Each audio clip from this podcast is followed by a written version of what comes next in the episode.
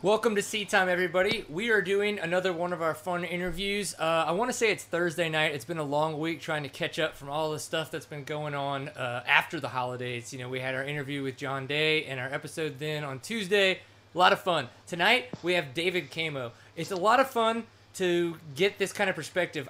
I only talked to Kurt Caselli once about Baja, and so I know very little. So I'm looking forward to learning a lot more, not just about Baja in general, but as well about their experience as they won again in what some people say was, you know, a very competitive year. They were, you know, that today was this was the year that people were throwing all kinds of competitive names out. So we're gonna figure out if that's true. If it's not, this is Seat Time. For any of you who don't know, SeatTime.co is the website where you can find us. We thank uh, Fly Racing for all of their support. We're going to get into this and see how the evening is going. So, first off, David Kamo, how is the evening going, kind sir? It's going pretty good, you know, just a long, long day. I don't even know what day it is. That's how bad it is, you know. Yeah, I had to figure like, out it was Thursday, so it's okay. right on, yeah. So it's it's good. Were you uh, training today, or were you just uh, goofing off, or what was the regime? Uh, a little bit of training, a little bit of uh, hunting, shooting, uh, a little bit of boxing. So is That's, is uh, shooting part of your training regimen? Is that like I'm gonna beef up my badass skills by getting out there and doing that? Yeah. Uh, well, just it's just some kind of motivation that we do in Idaho because there's nothing really to do here. So it's just kind of an excuse to go shoot, and then we call it exercise. Right. So exercise yeah. trigger finger. yeah, exactly.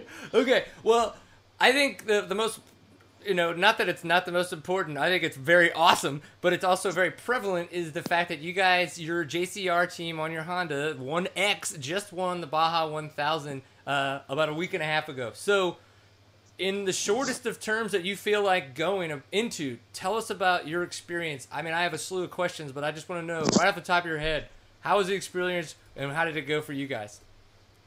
Oh man, the the experience is amazing to do, but it's it was just it's a long long two weeks. I mean, we go down basically like a week and a half before, and you go pre-run your section. And Colton had a 300 mile section of pre-running. It's from the start to 300 miles where I get on, and then I had like about 250 mile section I had to pre-run, and I did about six times of pre-running, which is it's difficult when you do the peninsula run because you I started like at five o'clock in the morning with sunrise and I got on the bike, rode, did my section, and like when you get done riding, you have to hop back in the, the truck and go back up to where you start. By the time you get back, it's it's midnight or not midnight, but it's just dark. So it's it's a it's a long day, and like my my driver Scott Dunleavy, uh, he didn't really let me eat as much. He just kind of kicked me out of bed and gave me a couple power bars and. He's like, all right, you're burning daylight. Let's go. Get the hell out of here. I'm like, oh, all right, cool. That's just maybe maybe, a, maybe, maybe made me made me a sandwich, and that was about it. So, I mean, it's like you have twelve to uh, twelve to seventeen hour days, and it's just it's grueling. And the whole entire time, you're just hoping like you just want to wake up the next day and just go race, get it over with. Yeah, and uh, those those twelve to seventeen hour days that you're talking about, that's all the pre running that you guys use. That's actually prior to uh, the actual race. Is that right? Yeah, it's prior to the actual race. Okay, and so pre-running is kind of like walking the test at the ISDE. You're just you're out trying to get like a lay of the land and understand where the trail's going. Yeah, it's it's kind of like uh, if you did like Supercross or motocross, you get to do your practice laps and you put in like your hot laps and you kind of figure out where to go. We have virtual checkpoints, so you have to know where to be at on the course. And you know, everyone knows Baja. Everyone's seen Dust to Glory. Right. There's the the this the faster lines, of course. You know, everybody's going to take a faster line. That's just being creative. But you can only go so far because you have these virtual checkpoints, which they they use them off like a GPS, and they're like little coordinates. You can't go more than hundred feet away from them, or you get penalized. Hmm. So I mean, it's it's a part of it would be like if you're out pre-running, you can figure out where maybe the bigger ditches, bigger gullies, and the easier kind of shortcuts to get from checkpoint to checkpoint might be, so that you guys can kind of, as you said, go faster between all those virtual checkpoints.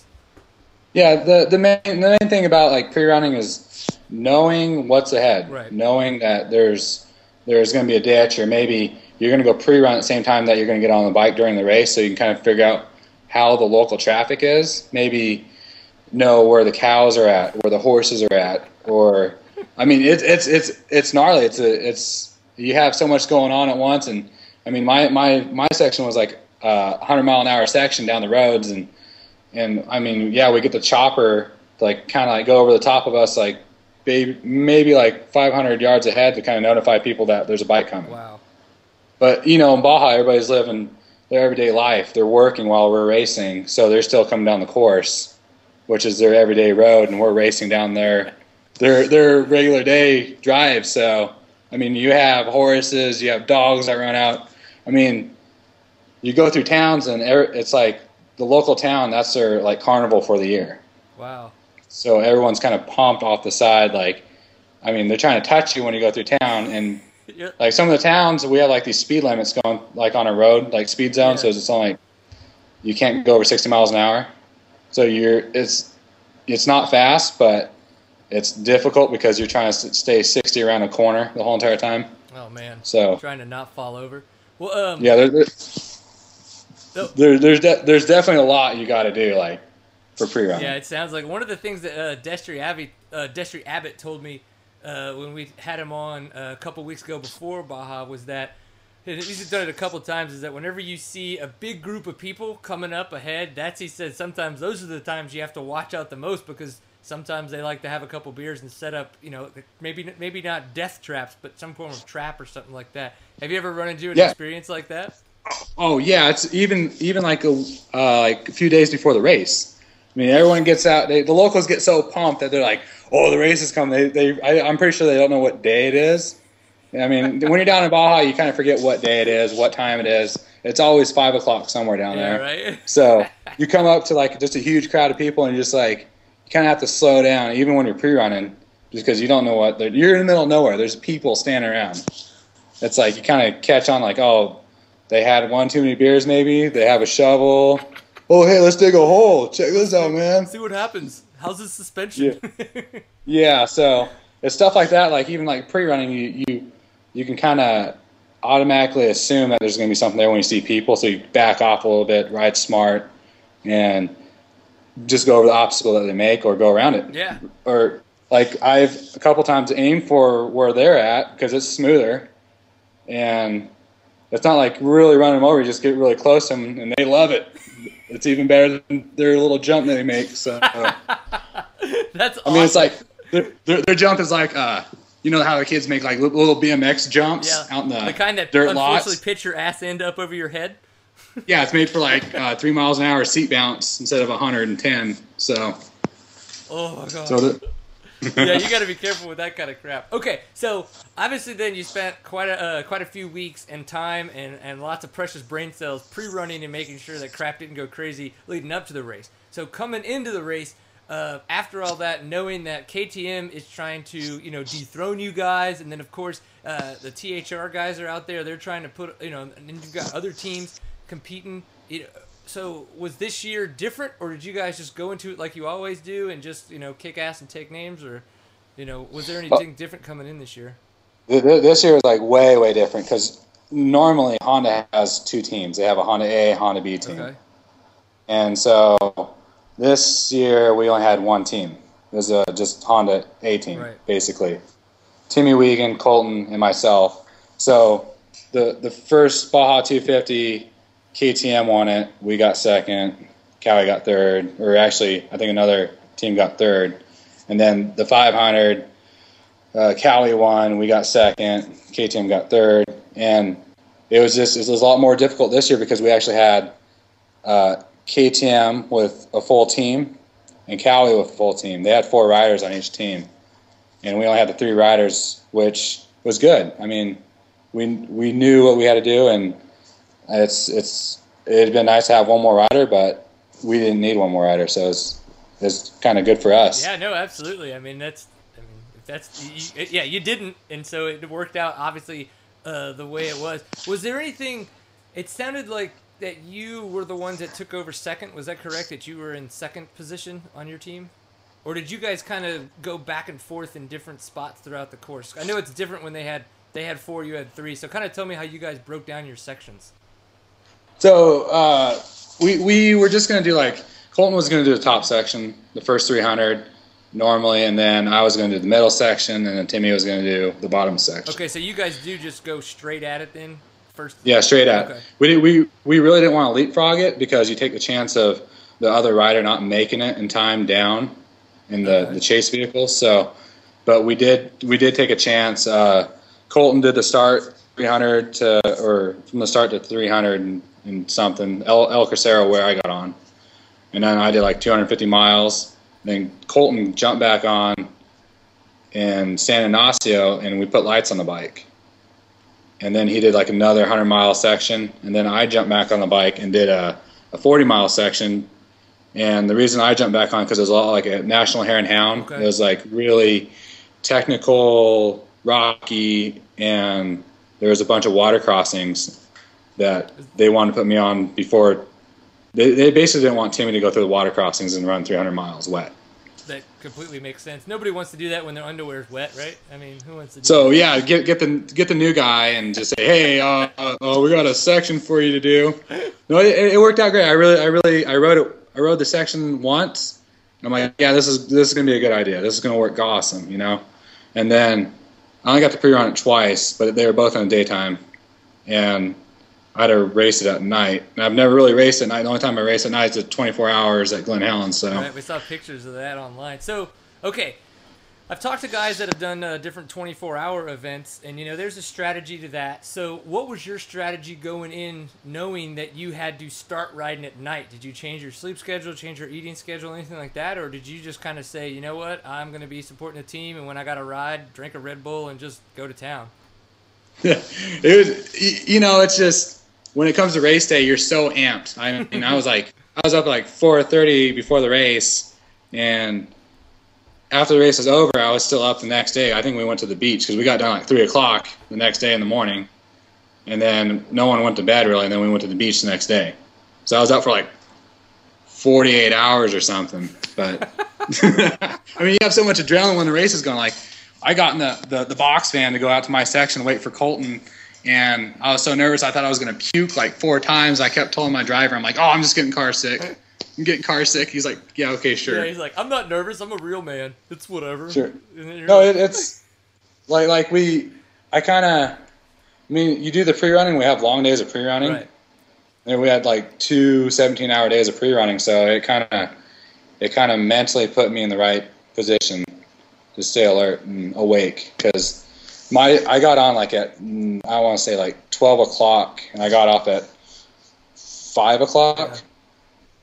And so right when I got off at five o'clock, they put lights on. Then Colton went again, which is gnarly because I think he did a total like 420 some miles. so, which was which is awesome. I mean that he he's a total ba. So Right? Yeah, you, you can And then- you can say stuff like that here. Oh, awesome. And then Timmy, Timmy's section was water, whoops the whole entire time. And he, I, if you know Timmy Weigand, he's uh, like five foot one, maybe he's like a five little foot Jamie two. Lanza. Actually, he's Yeah, he's he's, a, he's they're like the same size. So imagine Timmy riding a clapped out bike. So, well, the bike wasn't clapped out because usually you think after 500 miles the suspension gets soft. Our suspension was awesome. Like it was so good. Yeah. Timmy thought it was bitching. So You know what a tractor He got- clapped out things, and that was not a clapped out thing. It wasn't. It's it's so amazing how good our, our Baja bike is. But Timmy got to ride sand whoops for 40 miles straight, I think, and then you get to ride in the fog going into La Paz. So God, yeah. I mean, it it sounds like you guys had like every kind of you know besides snow, uh, you know, and and maybe dense forest. You guys went through just about all the different types of uh, terrain out there. yeah, it's I've never it was, I've never been to Mexico anywhere, let alone Baja. So I, I'm unfortunately quite ignorant to what it looks like and stuff like that down there. But it sounds like you guys had just about everything. Well, well, the big deal, the big thing was that we had like hurricanes like like a month before so everything got like washed out and flooded out, and there was a lot of water left. So it was it was kind of like the the one little middle section I got to do was kind of like a national hare and hound on the second loop with a little bit of GNCC water crossing. Sweet. So Hell yeah. Okay. Now you guys are doing all these crazy miles on the bike. You said the suspension worked really, really good. Uh, what was one of the one things that one thing that you noticed about the bike, or maybe a couple things that the setup is just so different, so weird. You know, going into going into something like this, about you know a thousand something miles. What is 11, 11, 1190 miles on the bike? Yeah, the the setup's way different than what we normally do. Everyone thinks that you need a lot of power. Oh, we gotta have more power. We gotta have a lot of power. We gotta have power. It's not having the power. It's having a bike that tracks and one that doesn't burn off a rear tire. One, it's having balls. Yeah, that hold on to the bike and just pinning it because my my my section was a road section. I had the same section as Destry during the race, and and it's it's like high speed two track roads with rocks that are kind of hidden. And you just hit them, and like when you're pre run, you like you go slow and you start hitting all these rocks, but if you go faster, it's smoother, and you don't notice all the rocks. Hmm. So it's like I had one day I'm like, oh, I'm just gonna cruise, and I kept hitting rocks, and I'm like, what am I hitting? So I had to go back and look. I'm like, dude, what the hell? So I just I ended up pinning it the whole entire time during, during pre-running. During the race, it was I didn't feel one rock. That's crazy. I mean, I mean, we're, we, when we pre-run, we have these four gallon tanks on too. Okay, and you but you So- didn't have that. I guess you didn't need that for the race because you guys got to cert- you guys had the, your pitting all timed out for gassing and all that kind of Yeah, stuff. yeah, we, we have the Honda pit support, and that's that's that's a big deal, especially for those point to points. Right. There, there's a lot of it's a that's like the biggest part of the strategy for racing is having the Honda pit support. I mean, I know that probably Kawi used some like Baja pits, and then they had their own pits, and KTM probably had to do the same thing because Yeah. they couldn't get enough support out in certain spots, and that your pit guys are your big deal. Like I, if you watch NASCAR, the guy comes into the pit, he loses like two seconds, and he's back in twentieth. Right. Yeah. So It's pretty nuts, man. Yeah, watching the Formula One that took place in Austin, you know, you watch those guys and you could see the time they were talking about when they would lose like, you know, a third of a second. And you're right, they have like they would lose like two places, but and all of them were pitting at the same time. So it's like absolutely insane. So I can only imagine that you guys are trying to kick ass and take names, even when it comes to putting gas in your motorcycle. But um, yeah. so you guys won. you got the one X back. You know, I know that. Uh, I, I, to my knowledge, looking around, you know, you you were a KTM rider for a very long time. You've been on the Honda team this year, so I want to know what the what it was like coming in there, getting the win, and then the after party situation after the fact. I mean, was it just like Mexico, or was it you know like eh Mexico? uh, you know, it's it took a while for it to, to click in. Like you, it's like winning something. It'd be like you won the lottery. It's like, sure, yeah, okay, I won the lottery. Then it hits you. Then like a couple days later, it hits you I hard. You're like, a Rolls oh, Royce, bitch. Then it hits you. I- yeah, I just won a million dollars. What am I like? Oh yeah, I'm gonna go blow it on something. Whatever.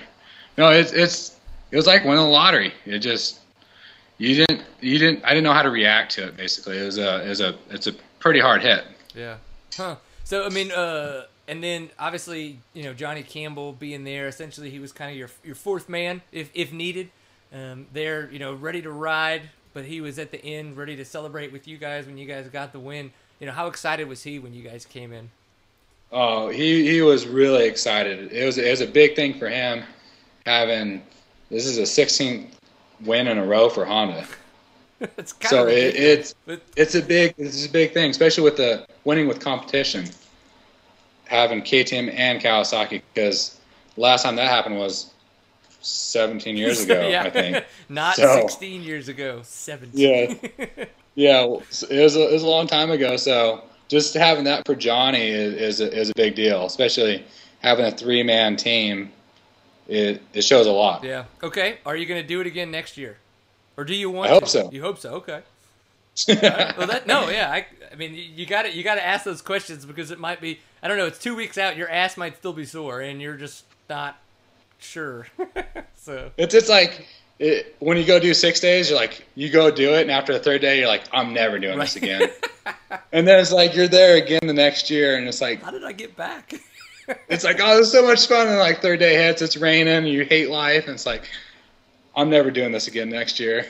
nice. Baja's way Baja's way different. Baja is like after you, you're pre-running, you're like, I love my job. It's like the best job you can have. It's like this this is the best job ever. Uh, that's so, So- awesome, man. Well, uh, congratulations, obviously, on your win. Um, we know that you're uh, obviously Fly Racing. Fly Racing is a big supporter of Seat Time. We have to give a shout out to them uh, because of the fact that they support Seat Time. We really appreciate that. FlyRacing.com is where you guys can go check them out. Uh, as, as we've said many a times, they have their new 2013 gear line out. Uh, I don't mean to break, you know, I don't mean to, to beat up on a broken record kind of set setup, but it's awesome stuff. They've got all the new uh, Hyperlight gear out. It's really great. Just got in my new uh, gear that I ordered. It's fantastic. You should definitely go check it out. FlyRacing.com. We thank them for their support. Okay, so Mr. Kamo, we wanted to know a little bit more about your your growing up ins because we know you grew up in Boise, Idaho. Boise, Idaho just doesn't seem like I mean, it seems like sure a dirt biker's paradise, but uh, it doesn't seem like the place that you know you would be a hare and hound guy, you know, a best in the desert kind of guy, a Baja kind of guy. You've been to the ISDE a couple times, so you know, tell us a little bit about your, your you know growing up, where you grew up, riding, and then kind of how that translated into all the racing that you've done. I mean, I, I initially grew up riding down ditch bank roads, dirt roads. so I mean, that's probably like the biggest one, pinning it down a dirt, ditch road and all the farmers didn't care. So as long as I stayed out of their field, Yeah. so as long as I can just have fun, no one really cared. Everybody loved it, and I actually had like a motocross track in the backyard. My parents didn't really care. I had just rode around the horses most of the time, so that kind of helped for Baja. Right. But it's like growing up in Idaho, and we we live like on the tree line in the the southern desert. So I never really ride the trees. Yeah. Because if you think Idaho, you're like, oh yeah, trees, mountains.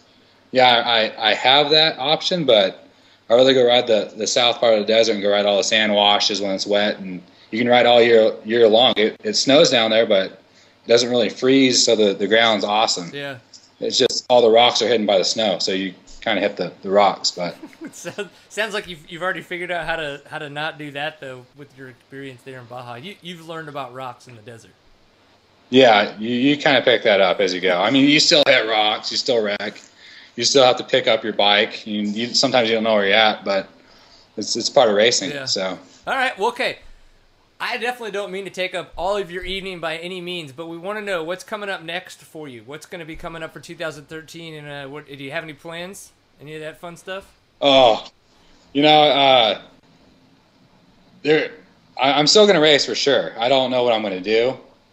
Uh, I don't really have a contract with anyone. I don't have a contract with Honda, but Johnny is nice enough that he he said he'd give me bikes to use, and I'll probably end up trying to do the the National Hare and Hound still, and I want to do some enduros, and there's quite a few uh, rally races I think that Jimmy Lewis is going to put on, and there's also the Mexican 1000, which is going to be a rally race, and so I'd, I might try to do that and see where it goes, but and then hopefully uh, maybe be a backup rider for for Honda or for whoever, you know, Yeah. whatever. I mean, you never know. I Don't- might start a team. Yeah, hey, perfect. We could we could we could ride a uh, like quads around or something or three wheelers, yeah. whatever. Hell yeah! As long as I have my helmet on and my pint full of awesome, then I'm in. That's pretty much how it's going to. It's gonna be be the best time ever. Okay, cool, man. Well, I really appreciate it. We want you to tell everybody out there where they can keep in touch with you on Twitter, maybe on Facebook, any of that kind of stuff. If you have a website, please just go ahead and tell everybody about it right now. I have a website, it's davidkamo.com, but I wouldn't go to it. I haven't updated it for ever. I don't even know how to use Skype, so Hey, we figured it Um, out. We got you here. yeah, it only took uh, an hour, so no big deal. I, I do have an Instagram. It's David Kamo.